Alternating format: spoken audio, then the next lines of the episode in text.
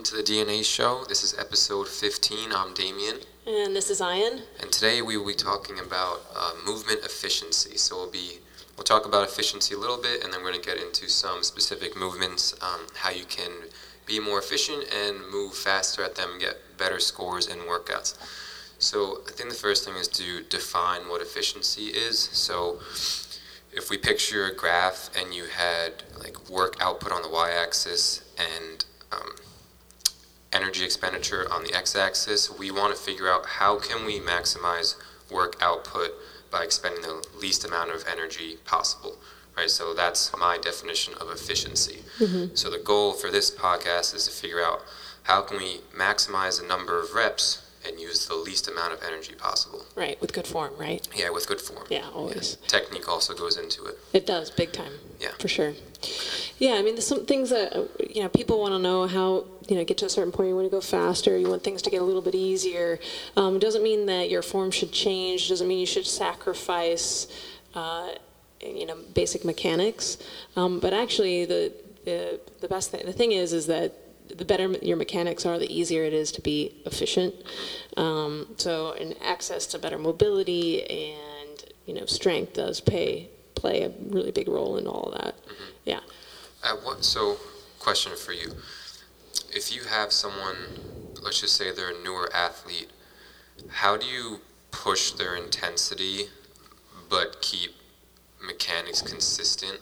So, like, we want them to have this high power output, but at the same time, we make sure we want to make sure they're moving slowly enough so that they're moving with proper technique.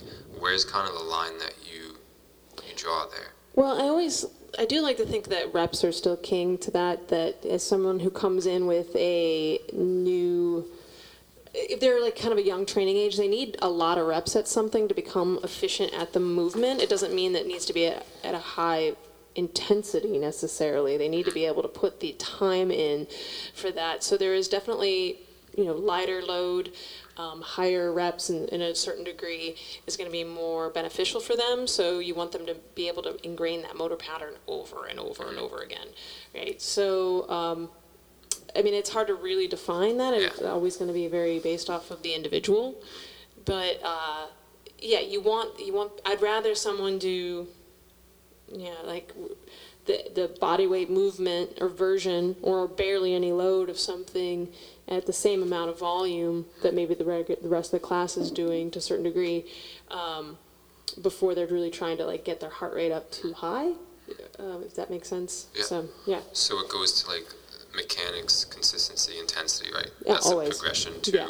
Yeah, yeah, and it's just, I mean, it's it's just proven. I mean, it's there doesn't, there's no really getting around it. I might put, you know, in the level one workout where someone's new coming in, it's going to be an overall less volume, um, but it's still going to be high volume for them, Right, relatively, right? And then um, in terms of strength training, if it was a strength portion, uh, if the rest of the, you know, everyone who's more of a veteran is going to be going up to a one rep max or a two rep max, someone new is going to actually probably go up to a five or a three at tops, right? They actually want to do higher volume there. But anyway, yeah. Okay. Yeah. But you want to be able to have those reps underneath your belt before you can start getting that intensity. So this kind mostly this discussion will be based off of someone who's ready to really push their aerobic capacity a little bit more. Um, they the movement pattern is ingrained within them, and they don't really have as much limitations. Um, that they're really trying to just go to that little bit of that next level. Okay. So we're assuming that these the athlete that we're using this example already has proficiency in the movement pattern. Yep. So now we're trying to apply it to a workout, get faster. Right, right. Okay. So they're going to increase their power output. Sure. Yeah, right. Yeah. So yeah. Okay. Yeah. All right. What do you want to start with? Um, I like to think about uh, let's like something basic. It was pretty easy for a lot of people. Some whether your skill level, so just anything with the squat. Okay. So um, air squat, wall ball, thrusters, things like that. Sure. Yeah. Okay. What are some of your favorite? I mean, I always think for me when I'm thinking of efficiency or if I'm trying to go faster, there's usually specific cues that I'm telling Yeah. Mm-hmm. myself in my head to focus on, um, and that's what I would tell my athletes. So, what are some of the cues that you would Sure. go to for, let's say, an air squat? An air squat. Okay. So if if we have air squats in a workout, I would definitely recommend. I'm, I'm assuming this athlete probably knows where their stance is going to be, but I sometimes see an athlete will do their first rep, it'll be a little too wide or too narrow, so then on their second rep they have to adjust. Mm-hmm. Maybe on their third rep they have to adjust again. So knowing your standard foot width is going to save you some time mm-hmm. and it'll put you in a better position because that's where you should be squatting. Yeah. Right? Well, I tell, I mean, any new person, there is one stance for your squat. Mm-hmm there is one. There's not a different stance for your overhead squat. There's not a different stance for your wall ball. There's not a different stance for your back squat. They should all be the same, unless you're doing some kind of intentional like sumo variation. That's a very obscure. And if you have accessory. to vary it from like an air squat to an overhead squat, that probably means you have some kind of limitation right. upper body that should be addressed, not changing your foot right. stance. Yeah, just so you know, there's one form of squat for you. Granted, it does take each athlete a little bit of time to figure out what that proper stance could be for them. Right. So yeah, going back to the air squat, we got foot placement. I would say the angle of your torso is going to play a big role in not only your speed but how much fatigue you cause to other muscles that we don't want to be fatigued. So let's say someone has like a, a premature chest drop in an air squat, so now their torso is becoming horizontal then to stand up, they have to make their torso more upright. Mm-hmm. So if you can keep your torso upright the whole time, you're going to save the extensors in your back. They're going to get a little less fatigued. So staying upright, and that especially plays into wall balls and thrusters, where now you have load resisting you into flexion, and you're trying to stay into extension. So yeah, mm-hmm. keeping an upright torso is going to be huge mm-hmm. in any squatting movements. Yeah. So for me, for squatting movements, my favorite thing is whether it's a back squat, thrusters, wall balls. This is a, a really effective cue that I have found for myself and for my athletes is that you want to think about getting your hips under the bar or under your shoulders or basically in the center of your center of gravity as soon as you can. So when you go down into a squat, your butt is going back right? Because, and your chest is going to go forward a little bit. Doesn't matter how good your squat is, there's going to be some variation of that. So, what happens when people get slow, whether it's the speed of coming up out of a squat, um, or have you know it's trouble like their squat just slows down the sooner you can get your hips forward and under your shoulders or under the bar the quicker you're going to go up sure. right so you want that and you can feel it yeah. like you could almost be paused in the back squat and you're stuck and you're like, oh my God, I can't stand up. And if you just take a second to bring your hips forward, horizontal, under the bar, it's whoop, yeah. right, right up, right, right. So I use that for wall balls quite a bit. Some people only think about up and down. You actually want to think about um, uh, horizontal Push. pattern of like yeah. hips under the ball, hips forward, hips forward, hips forward, and you can feel it. You can feel this kind of zoop, kind of feeling, and it gives you this little extra uh, boost. And I would do the same thing for your air squat um, and thrusters especially. Okay. Yeah. Let's stick with the wall ball because uh, for a little bit because there are a lot of efficiency tips mm-hmm. like floating around YouTube on wall ball specifically. So. I think the first thing with the wall ball again is standardize your distance from the wall. Yep. Especially if you're like doing an open style workout or something, you could draw a line on the floor where your feet want to be, yep. so that you don't have to guess or measure every time you step up to the ball. And then stand over the ball so you know where to start. Mm-hmm. From there, you don't have to stand the wall ball up all the way on the first rep, right? It's almost like doing a really ugly like med ball clean. We mm-hmm. don't do them, but mm-hmm. get it into your front rack position as fast as possible and throw it up to the wall. You also want to angle yourself far away from a, a, a, good distance from the wall so that when you hit the wall, it comes back to you. Mm-hmm. If you're too close, you might throw it straight up and you miss the wall, and that becomes a no rep. Yeah. And obviously, if you're cycling wall balls, you're catching it, going right into the next squat, and then throwing it up without any pauses in between there. Right. Yeah. I mean, I I personally never really did that med ball clean thing. I yeah. never worked for me, although I was always very very good at wall balls. Yeah. Um, I always found that efficiency. Just throw you off it threw me off. It was more. It was too cardiovascularly expensive at that point, and I was too efficient otherwise within the wall ball cycling that I didn't need to. I didn't feel like I really needed to do that, and oh, I, I could just do it quickly enough. That was for me personally. But if you're trying to really, really make up time, and if it's a really short workout, yeah, that makes complete sense. Yeah.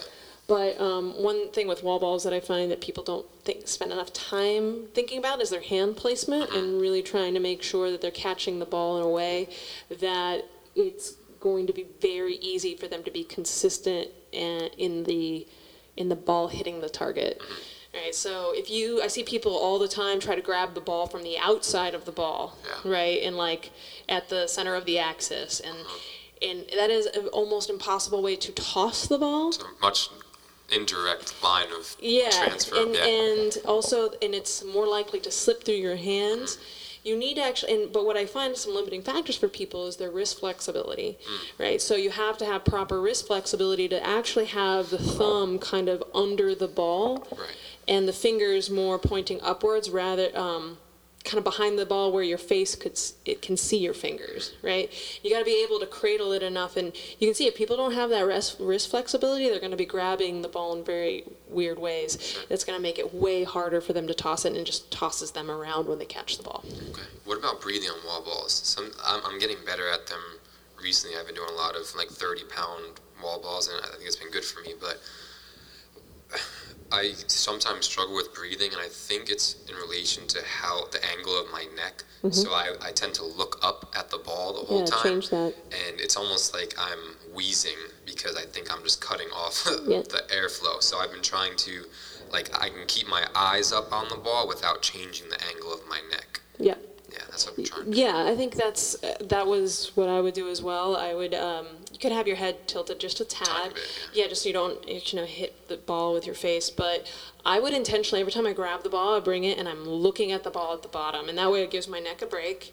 and I'm intentionally like a little more meditative in the moment that I have the ball in my hands, and.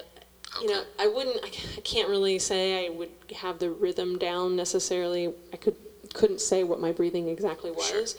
but people tend to rush having the ball in their hands more than they need to. If you are efficient and you're doing the rep each rep exactly the same every time, you it will be more beneficial than to be spazzy and when you cra- grab it and just like hold your breath and things like that. It's just, the ball should be relatively light enough for you that you could most likely are going to be inhaling and letting the ball and just riding down with the ball and using that um, the, the stretch reflex uh, coming out of the, the bottom of the squat and then exhaling on the way up. That would be my guess. I, Yeah. I can't re- offhand think Yeah, I about think that. Yeah, I exhale when I push Yeah. up, inhale uh, either when the ball's in the air or when I receive it. Yeah. Yeah.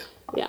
And, you know, at a certain point, like, you can start almost cushioning the ball like you're catching an egg Yeah. that's falling out of the air in, in this way that you're already going down, you're catching it. Now, granted, if you're not proficient with your squat, you already struggle with wall balls, it's not going to be the best solution for you right now. What about last point on wall? Um, would you ever re- recommend someone rest while like crunching the ball against the wall with their body? Like I've seen, I think it's more like mental fortitude, like don't drop the ball type of thing. So when I catch it, I'm gonna lean against the wall. That way I can go right into my next squat instead of dropping it, picking it up, going to the next rep. I've never personally done it, but I'm curious if you've ever That done it. never worked for me. Yeah. People recommends that recommend it. It never worked for me. I hated that. It almost it was too um, too much en- energy expenditure worth it to be worth it. Um, it would, uh, and I probably would end up holding my breath. I was, you know, at the point where y- you would have to be like, okay, I'm only taking two breaths here. I'm only taking five breaths here. And that when you're intentional, you can just stand there and, and just take your breaths and then immediately pick up the ball. And it doesn't really matter if it's more efficient or not. It's making sure you don't um, rest longer than you should. Mm-hmm. Yeah. If you if you're disciplined enough to just be like, this is the only amount of break I'm taking, it's when you start walking away from the Right. wall, you start turning around, and you start leaning against the wall too long. It doesn't. To me, it doesn't matter if you put the ball down or. Yeah. It's maybe more it would be more appropriate for someone that tends to just walk away from things Yes. maybe it'll keep you engaged Yes. in the movement yeah, exactly. Yeah.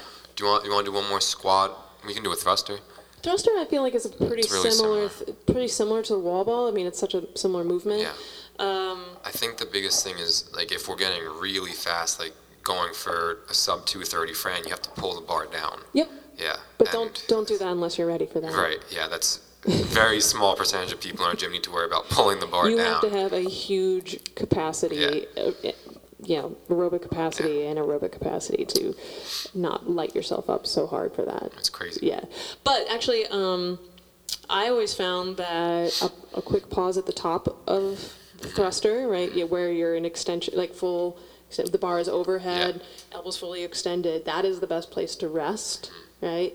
And if you've ever watched video of Rich Froning or anyone who was really very good, he would always have actually this really quick pause. One that's what's a beautiful thing about it, you're showing control and stability. You're getting stronger up there when you hold that quick pause.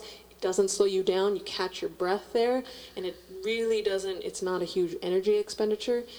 Um, he, I mean, if you watch him do it, he seemed like he was slower than everyone else, but always, it, it- I mean, he was never gassed at the Yeah, end of that. right. So it's a really great tactic, um, whether it's push press or thrusters or anything like that, to have that quick pause at the top. Also, it shows if you're, so, I see people just this this quick punch and reverse the punch overhead. To me, that always tells me you have shoulder instability or uh, discomfort up there. That you you need to pause up there and you need to open up Yeah. and you need to make sure need that to you have. train train that range yeah, of motion. yeah, you need to train that train that range of motion. So Sure. let's go ahead and start pausing up there for a split second. Yeah, Yeah. cool.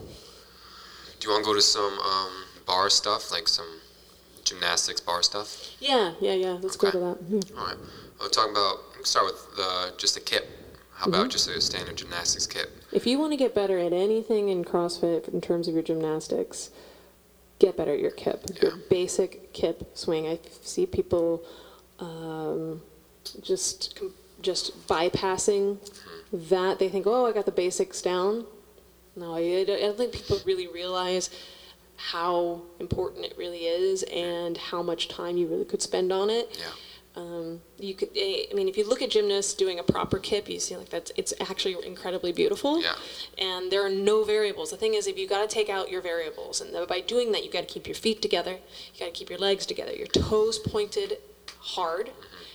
Quads contracted, your glutes contracted, and using your lats properly. Arms and elbows are staying straight throughout the kip swing, pushing against the bar, using your core properly, and having this nice glide through and having proper flexibility Yeah. for all of that. It almost it's it looks effortless when you watch someone really good at it. Yeah. Whereas if you maybe have some kind of shoulder range of motion limitation, a lot of people like you get their face constricts, like they grunt when they do it, and it's like uh, gymnastics movements supposed to, they're supposed to be elegant, like they're supposed to look effortless. Mm-hmm. And obviously we're not gymnasts, but we we want our body to be relaxed but in tension at the same time. Yep. It's like you're creating as much length through your whole body as possible when you're doing a kip swing. Yep. I think something that I use for any kipping movements, uh, the best visual representation or visual cue that I give is I have someone stand right at, at where the support bar would be and watch my body like if I'm hanging straight, they're going to see the my profile, mm-hmm. right? And then as I do my kip, they could almost picture my center of mass staying underneath the pull-up bar, even though my torso is in front of the bar, my feet are behind. Yep. And my feet go behind my torso. Yep. Right. It's Yeah. this pendulum motion. Yeah. And if you ever see someone's center of mass deviate from under the pull-up bar, mm-hmm. that's where they're going to get that swing where both their torso and their feet are on the same side, and that's when it becomes inefficient. And we see that a lot in kipping toes to bar. Yep. So we'll touch upon that because two types of kipping toes to bar that we see, Yeah. and I love correcting those. Yeah, the, the, the, with the toes to bar, you'll see people's hips go way forward of the bar, and there actually is no lat activation, no mm-hmm. pushing against the bar, and then they don't know why they can't string their their their toes to bar together is because their hips are going so far forward at the it, when the the toes are touching the bar that for every action there's an equal and opposite reaction that the hips are going to swing that far back behind the bar when they come down. And then you do that extra kip to regain where you should have been. Exactly. Yeah. and it's yeah, it's evident by the position of their head. So if someone's head stays in between their arms the whole time, Yep.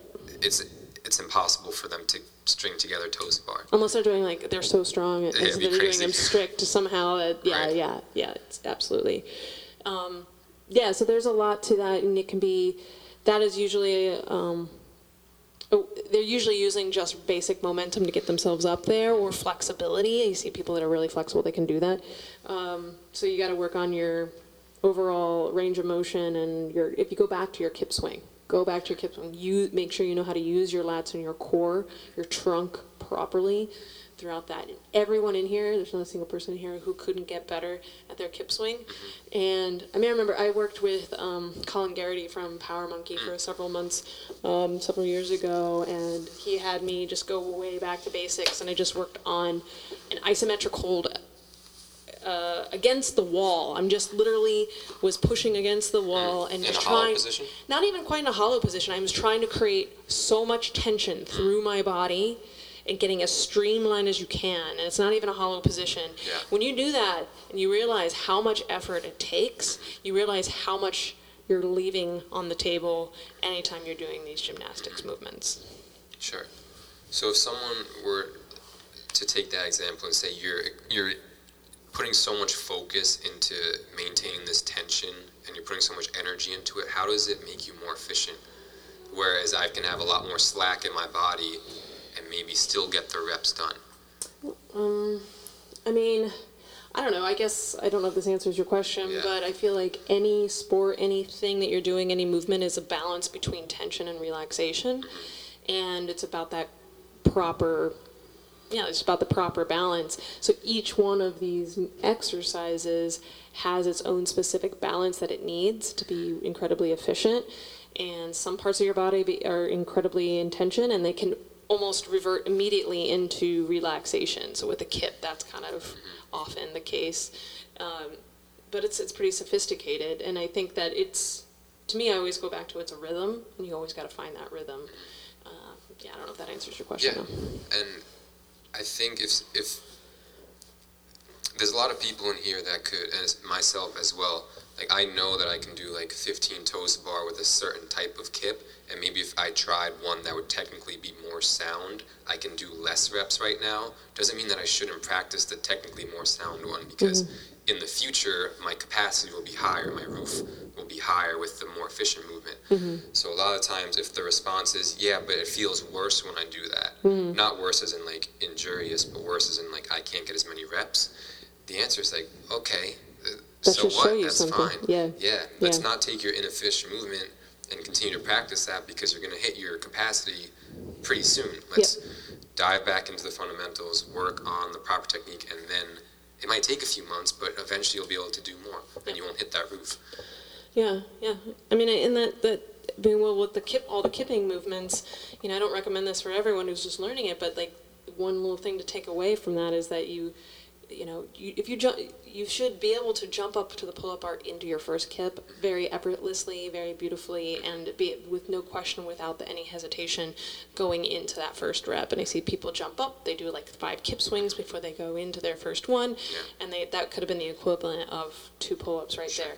Um, or they're just not even thinking about their placement um, going up into that. But it, those are little things that actually won't really take away from your technique. It's just how can you place yourself um, under the bar or um, how you jump up into the bar or things like that. But again, going back to the, but the mechanics and the efficiency of fundamental mechanics will, like you said, help you get past plateaus faster. Don't believe the whole uh, technique kills physique um, that's going around in the gym right now with certain other podcasts. But um, No yeah, yeah, that there everyone hits a wall, and the easiest way to get past a wall in your training is to go back to basics. Yeah, for sure. All right, some higher skill movements, maybe. Um, yeah, I, maybe one more for handstand push-ups. Sure. Yeah. Um, uh, handstand push-ups. I one of uh, it's a good cue. What you see, people why people are super slow on a kipping handstand push-up is they well. Rightfully so, they're a little afraid of coming down onto their head, which there obviously is some inherent risks of kipping handstand push-ups that we could talk about more in depth in a different podcast. Yeah. But if you have the prerequisite strength to be doing kipping handstand push-ups, you see people lowering themselves with this very slow eccentric. Then they're breaking at the knees to bring the knees down closer to their elbows, and then they're kipping It's very segmented. very segmented, right? So the easiest way to think about it is that you one you have to trust that you have the shoulder strength to support yourself and that it's not going to be an issue, but you need to break at your elbow and you break at your knees at the same exact time. When you do that, then you're going to be able to recoil out of the bottom of that kip and be able to open up that hip aggressively and be able to cycle those handstand push-ups a lot quicker. And obviously, knowing your hand placement, width, and distance from the wall is going to be really important too. Exactly. Going into every rep. Yep. And I, there's a cue that you gave. I think maybe it was Maria, and I've I've used it and it's worked a lot. Is if people find themselves hitting the wall early and falling down, a lot of the times it's because as soon as so we're at the bottom of the mat in our tripod position. As soon as I press up, my head arches, mm-hmm. so I'm almost looking at the wall, mm-hmm. and now my whole body goes into this global extension. Mm-hmm. So the cue that you gave was keep your eyes like straight forward, almost looking out the garage door if you're on the wall, and that keeps the head neutral, and then they tend to go straight up and don't go into this big extension. Yep. When you're on the wall, I mean, this is diff- very different than if you're doing a freestanding handstand, but you don't need to be looking down at your hands. You don't until unless you're just when you're initially kicking up. You should be keeping your head neutral. You should be looking. I like to look up at the opposite, um, maybe seam of the wall uh, far from me, and you should be keeping your eyes there. Your focal point of your eyes are huge. Um, with almost every movement that you can do, it's very, very rarely that you actually want to move your eyes around a lot. You want to keep it in one place. And so your head being neutral is key. You see people looking down at their hands at the top of the handstand push-up, and they're doing this huge whiplash thing, which is also incredibly dangerous. Um, yeah. So if you keep your head through, they if they immediately move their head back, they're going to start kicking in their heels into the wall and then pushing themselves away. Yeah. You also going to make sure that you're going straight up and not into the wall with your kinetic energy. Yeah. Yeah. Um, yeah, I mean, that's probably a good start for now. Um, I could probably dive into every single exercise, like cycling the barbell and things like that. We can return back to that. Yeah. Um, but I don't want to get too advanced with everything. But there's something for everybody with your wall balls and your, you know, like I said, like, you know, being able to work on the efficiency of simple movements that we all can do. That's really helpful. It's a little bit. It's, it's always about the little things.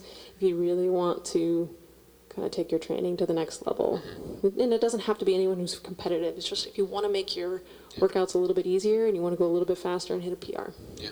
Yeah. Love it. Cool. All right, cool. Yeah. Thanks, gang. Check back in next week. All right. See you soon.